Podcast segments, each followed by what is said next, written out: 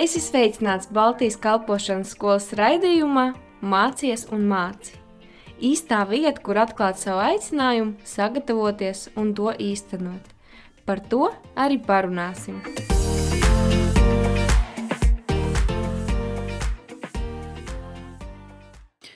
Sveiki!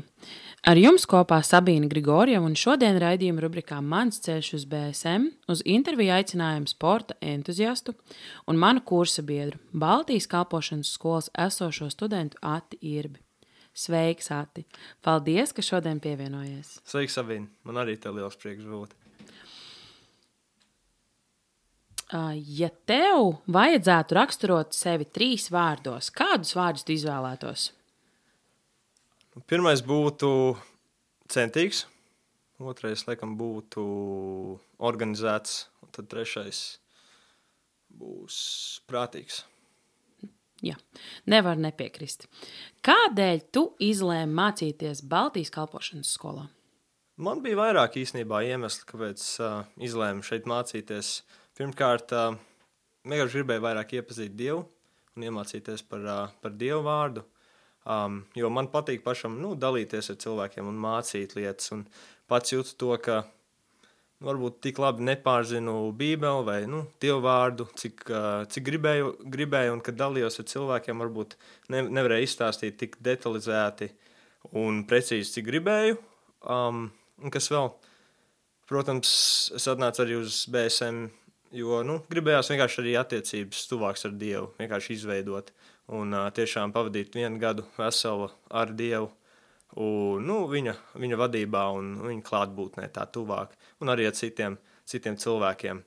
Un tad trešais iemesls būtu tāpēc, ka nu, man arī daudz draugi ir mācījušies pirms tam, ja, pazīstami. Gan no draudzes, gan arī no mājas grupiņām, no Bībeles nu, apmācībām. Tā kā man šeit daudz cilvēku ieteica, un tā es arī izlēmu Jā, vai tu vari lūdzu pastāstīt nedaudz? Tu minēji, ka tu esi ar kādiem cilvēkiem dalījies par Dievu, bet tev pietrūks gudrība. Varbūt tur pastāstīt kādu situāciju.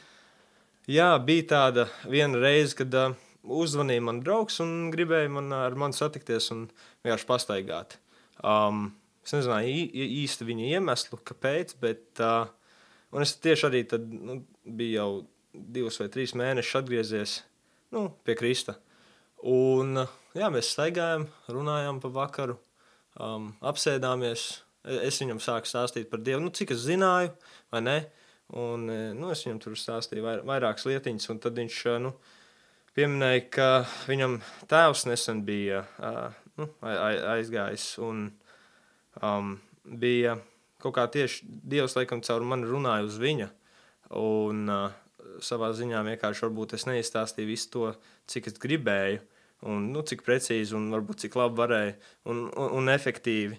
Bet nu, gribējās padalīties ar, ar Dievu vārdu, jo pats nu, man, man Dieva vārds ir, un Dievs pats ir daudz palīdzējis dzīvē, un vienkārši viņam arī gribēju nu, palīdzēt. Un, um, nu, arī turpinu viņu evanģelizēt, un uh, nu, turpinu ar viņu runāt un komunicēt. Vienkārši bija tāds brīdis, nu, šoka moments, un, kā, ir pareizās lietas jāpasaka. Un, jo vairāk zinu par Bībeli, tad jau uh, vēl vieglāk uh, tās visas lietas nāk un, un dabīgāk tās saruniet. Bet nu, izstāstīt, cik es, cik es zināju, cik es prātīju, jo nu, prātīgi es arī domāju un sāku.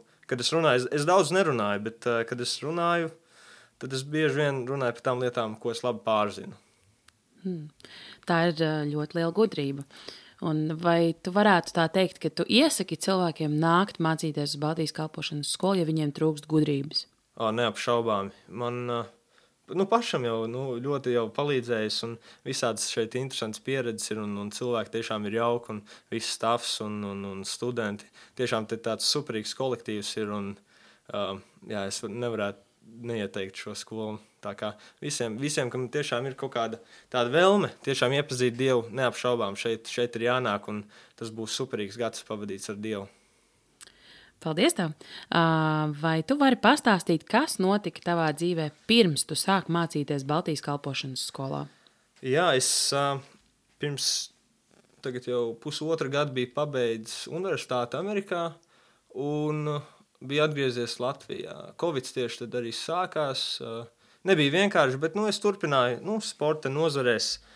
nu, darboties. Es pats trenēju bērnus golfā.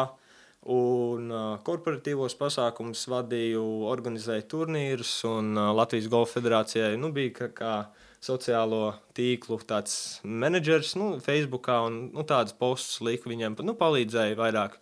Un, Un, un, un, un, un jā, arī pastrādāju hokeja čempionātā, kas bija Rīgā um, maijā, jūnijā, kaut kad ap to laiku. Pavadījām tur, cik tur mēnesi, gandrīz burbulī, saucamajā Covid burbulī, kur dzīvojam viesnīcā kopā ar, ar citiem stā, stāfa biedriem un, un spēlētājiem. Tā kā tur mēs palīdzējām um, nu, hokeistiem un nu, visai komandai ar lietām, ko vajadzēja gan treniņos, gan, gan spēļu, spēļu laikā. Hm, tad tāds darbīgs gads tev ir bijis. Nu, īstenībā, jā, tieši pēc skolas, kaut arī bija Covid, uh, Dievs deva vairākas tādas iespējas padarboties sportā. Um, vai, tu, uh, vai tu varētu mazliet pastāstīt par to? Jā, labprāt. Um, nu, es piedzimu, pats piedzimu Amerikā, jā, Teksas štatā. Piedzimu sportista ģimenē. Teicis, spēlēja hokeju vai vairākus gadus. Uh, 15, 16 profesionāli ir nospēlējis hokeju. Bija tā, ka nu jā, es esmu pavadījis gandrīz pusi no savas dzīves Amerikā un otru pusi, pusi Latvijā. Un Amerikā dzīvoju laikam četros štatos, pat vienu arī gadu pavadīju Vankūverā, Kanādā. Un tad nu, visādi turp šurpu uh, braukšana un ceļošana bijusi. Uh, nu, kur teicu, spēlē vai trenē, tur arī, tur arī mēs dzīvojām. Un sanāca pārsvarā nu, jā, tā, kā tā, nu, ka teica, kur, viņš bija, mēs bijām kā ģimene. Un, um, nu, vairāk, vairāk ar laiku pavadīju ar viņu. Un izskaidroju um, vakar, ka es desmit ar pusi skolās esmu gājis, jo gan Amerikā, vairākos štatos un Latvijā, gan latviešu mācījos, gan arī uh, angliski. Un pat uh, Slovākijā bijām uz pusotru mēnesi. Tur es mācījos attālināti, uh, kamēr bijām nu, Latvijā dzīvojām, bet nu, tētim bija iespēja uz, vēl uzspēlēt Slovākijā. Tā kā tur attālināti ar, ar, nu, ar tēti dzīvoju un, un mācījos. Mm. Ko tu varētu teikt, kas ir lielākā atšķirība, izņemot valodu, starp mācīšanos Latvijā un mācīšanos Amerikā? Um, Amerikā ir tā, ka skolas nedēļas grafiks gan ir nemainīgs. Ir astoņi priekšmeti vai septiņi, un katru dienu ir tie paši, vismaz uz semestru. Um, varbūt otrajā semestrī mainās daži tie priekšmeti, ko mācās, bet pārsvarā visas tās lietas bija uh, vienlīdzīgas un tās pašas. Latviešu skolā Es pirmo reizi latviešu valodā sāku mācīties 8. klasē. Un man bija mazliet tāds šoks, jo katru dienu bija savādākā secībā salikts, salikts tās klases un, un tie visi priekšmeti.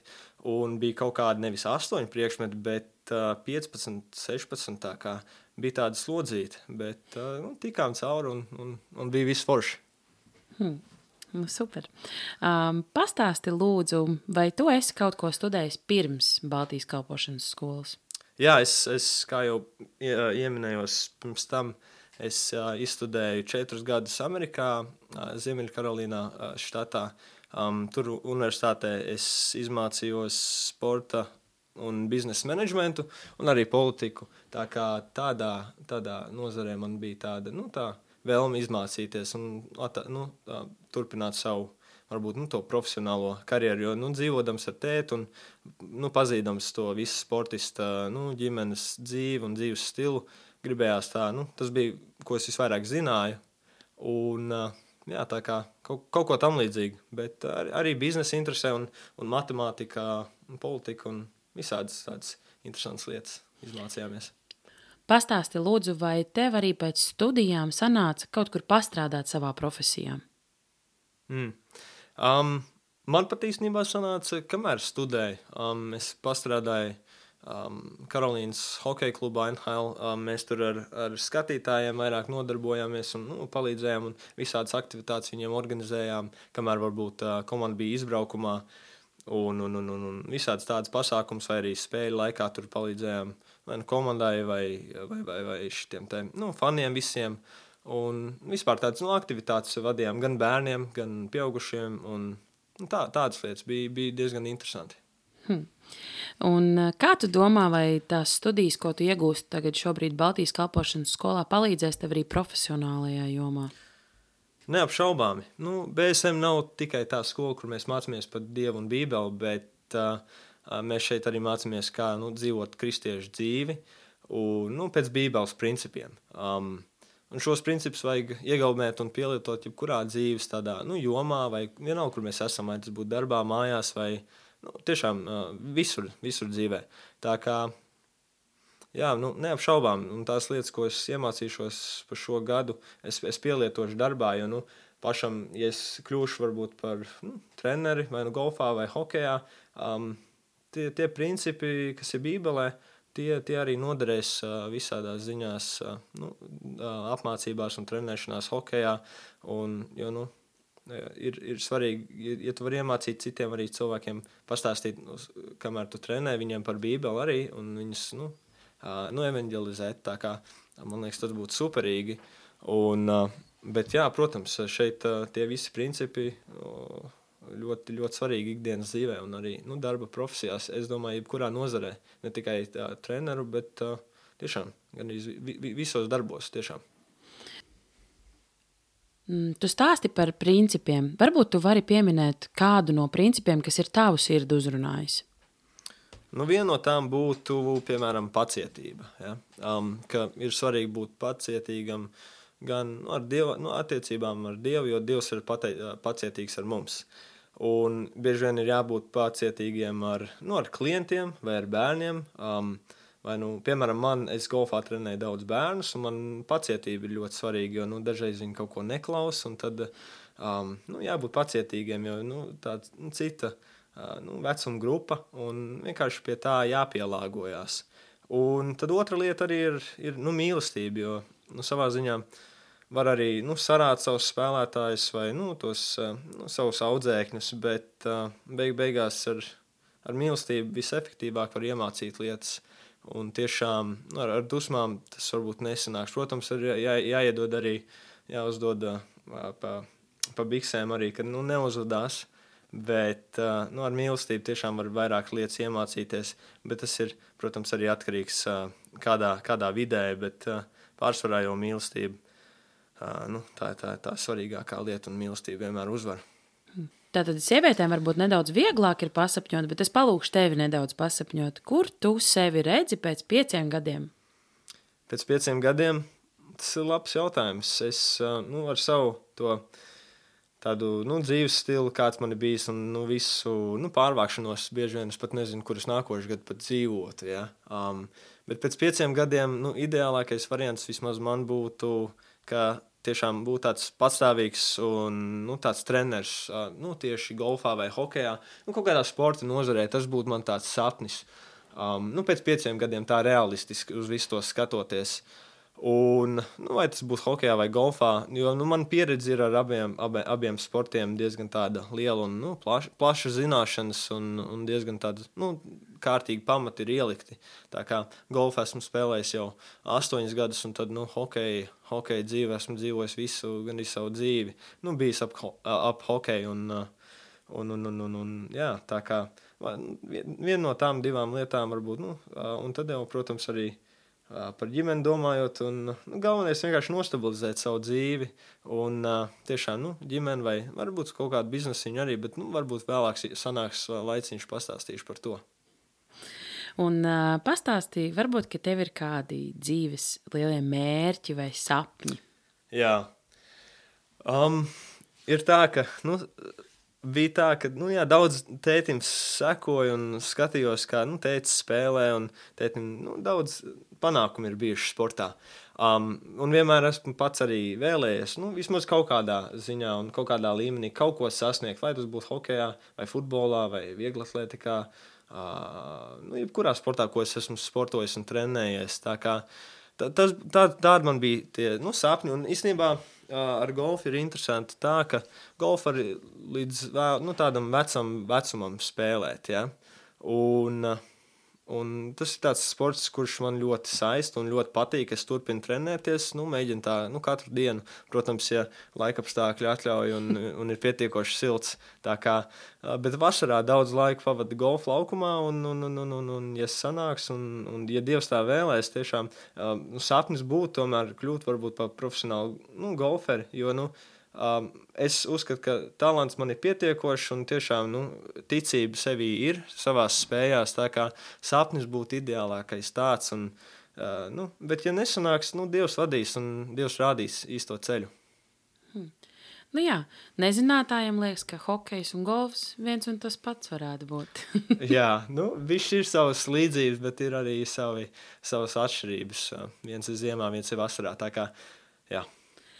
Jā, un tagad es gribētu tev uzdot um, ātrus jautājumus. Tādus es tev uzdodu, un tu ātri atbildi. Fiksēji jautājumu, ja? Jā. Ok, super. Tad uh, tavs mīļākais sporta veids? Um, hokejs. Mīļākais mūzikas žanrs? Gluži nav tāds, bet laikam 80. un 90. gadi tādi forši. Labi. Mīļākā pilsēta? Laikam jau Rīga. Rīga. Mīļākais Bībeles tēls? Pāvils. Kur tu gribi aizbraukt ceļojumā? Uh, Seišelu salās. Tas ir netālu nu, Āfrikas piekrastē. Hmm. Vieta, kur tu gribētu atgriezties? U, vai nu Sardīnijā, Itālijā, vai arī Zeltsburgā, Austrijā. Vasara vai ziema? Nu, abi labi. Ziemā hokejs, vasarā golfs, bet tomēr jāizvēlās vasara. Vai tev patīk dziedāt? Jā, bet šodien nebūs parauga demonstrējums. Vai tev patīk dejot? Arī ļoti patīk, bet uh, nebūs arī šodien parauga demonstrējums. Un tavs mīļākais ēdiens? Uh, suši. Vai tev ir kāds slēpts talants, par kuru daudzi nezina? Nu, varbūt viņš nav tik slēpts un, un slepens, bet uh, es māku labi žonglēt arī Kaut arī nav tas pareizs golfā, es māku golfa bumbiņu labi sist no, no gaisa. Tā kā ko, ko, koordinācija man tāda diezgan veikla. Ļauj minēt, šodien nebūs paraugu demonstrējums. Nē, šodien varbūt nē, bet, ja vajag, tad es vēlāk varu, varu kaut ko tur parādīt. Pastāsti, lūdzu, vai tad, kad tu meklēji dievu, tu arī sekoji šiem principiem? Bet uh, pirms es uh, sāku lasīt Bībeli, es vienmēr aizlūdzu Dievam, nu, lai nu, svētais gars vada un tiešām nu, atklāj tās lietas, kas ir svarīgākais nu, tajās rakstvietās, ko es lasu. Tā kā, protams, es tos principus ņemu vērā un, un katru dienu nu, pielietoju. Tā kā tie ļoti svarīgi ir nu, priekš manis un tieši nu, tās nu, attiecības veidošanās ar, ar, ar Dievu. Tā kā, jā. Vai tev bija kādi mentori, kuriem tu uzdevi jautājumus? Jo nevienmēr cilvēks, kurš tikko sācis lasīt Bībeli, var pats atrast atbildes. Jā, nu, bija tā, ka es vasarā, kad nokristījos, es, tas bija pagājušā vasara, augustā, nu, pirms pusotra gada, tagad jau um, bija, bija atbraukuši divas meitenes no Somijas, un nākamajā rītā uzreiz uh, mani pamodināja, un mēs sākām lasīt Bībeli. Man iemācīja, nu, tā pamācīja, kā pareizi lasīt Bībeli un ko īsti meklēt, varbūt, nu, kā, kā viņi īsti studēt. Iz, izlasījām vienu nodaļu, man šķiet, Mateja evaņģēlijā. Tā kā jā, mentori ļoti svarīgi. Nu, gan man bija ļoti svarīgi, un, un, un tiešām man palīdzēja daudz saprast, un pats gāja pie, pie, nu, pie draugiem uz Bībeles nodarbībām. Un, un, un arī uh, gru, mājas grupiņām. Tā kā nu, tie cilvēki, kas jau daudz bija zinājuši, daudz zina par Dievu, um, nu, viņi daudz var izstāstīt un tiešām palīdzēt tajā visā, visā gaitā un, un procesā, kad tu nu, tuvojies Dievam. Tā kā neapšaubāmi uh, ir, ir svarīgi tie mentori un, un paldies Dievam, ka tādi ir. Un noslēdzot šodienas raidījumu, gribu tev jautāt, vai tu varētu padalīties ar kaut ko, ko tu esi šajā laikā piedzīvojis Baltijas kalpošanas skolā. Kas tev ir bijis tāds īpašs? Mm -hmm. Nu, Dievs man, piemēram, atklāja, cik svarīgas ir uh, grupas lūkšanas, kopā lūgt ar citiem nu, brāļiem un māsām. Ne tikai pie sevis. Kaut arī nu, pie sevis ir svarīgi un katram savs laiks, bet uh, jā, es pirms tam, pirms BSM, retāk sanācu lūgt kopā ar citiem cilvēkiem, vai vismaz es tā skaļi nelūdzu. Uh, nu, kad, uh, kad bija citi cilvēki apkārt un kad lūdzām visi kopā. Bet uh, pamazām, pamazām nu, uh, iemācījos un progresēju. Un, un, un, un arī BSM sākumā bija tā, varbūt bija sarežģītāk. Bet Dievs tiešām nu, vadīja mani un palīdzēja. Sākumā tā bišķi, nu, nezināju, ko tur teikt, jo nu, bieži vien, kad tu pats runā pie sevis, tu pat varbūt tik ļoti neiedziļinies tajā visā, bet, kad tu runā ar Dievu skaļi un ar citiem cilvēkiem kopā, Dieva klātbūtnē, tas ir, tas ir pilnīgi savādāk. Un, uh, jā, nu, Dievs tiešām darbojās, un man ir daudz ko pamācījis. Paldies Dievam, ka nu, viņš arī zina visas valodas. Jo, piemēram, personīgi man latviešu valodā ir krietni nu, sarežģītāk lūgt, bet uh, angļu valodā tiešām sāku lūgt skaļi. Tas, ir, tas man tiešām ir palīdzējis un tiešām efektīvi. Uh, nu, to vienkārši var efektīvāk nu, aizlūgt. Un, Un arī aizlūgšana par citiem cilvēkiem. Pirms tam man bija tā, es parasti lūdzu, nu, protams, arī par citu cilvēku vajadzībām pie sevis, bet, kad tu lūdz par citu cilvēku nu, skaļi, nu, tieši viņa klātbūtnē, tā arī savā ziņā nu, ir tāda māksla. Un arī nu, jāpierod, jā, jāpatrenējas. Un, un, un, un, un, tā kā nu, BSM man deva iespēju tādu, un turpina dot iespēju nu, lūgt par citiem un, un tiešām mācīties tās, tās nu, dievu dāvans un tiešām kā kā var palīdzēt citiem. Un lūkšana tiešām ir tāds spēcīgs, spēcīgs ierocis, kas mums, nu, kristiešiem ir. Paldies tev, paldies, ka tu padalījies savā pieredzē, stāstā un sajūtās. Un, uh, man ir prieks, ka es to varu ikdienā piedzīvot, kā tu esi mainījies. Un, uh, paldies arī jums, uh, klausītāji, ka bijāt ar mums. Un es ceru, ka jūs katrs ieguvāt kaut ko priekš sevis. Līdz nākamajai reizei, un lai Dievs jūs svētī!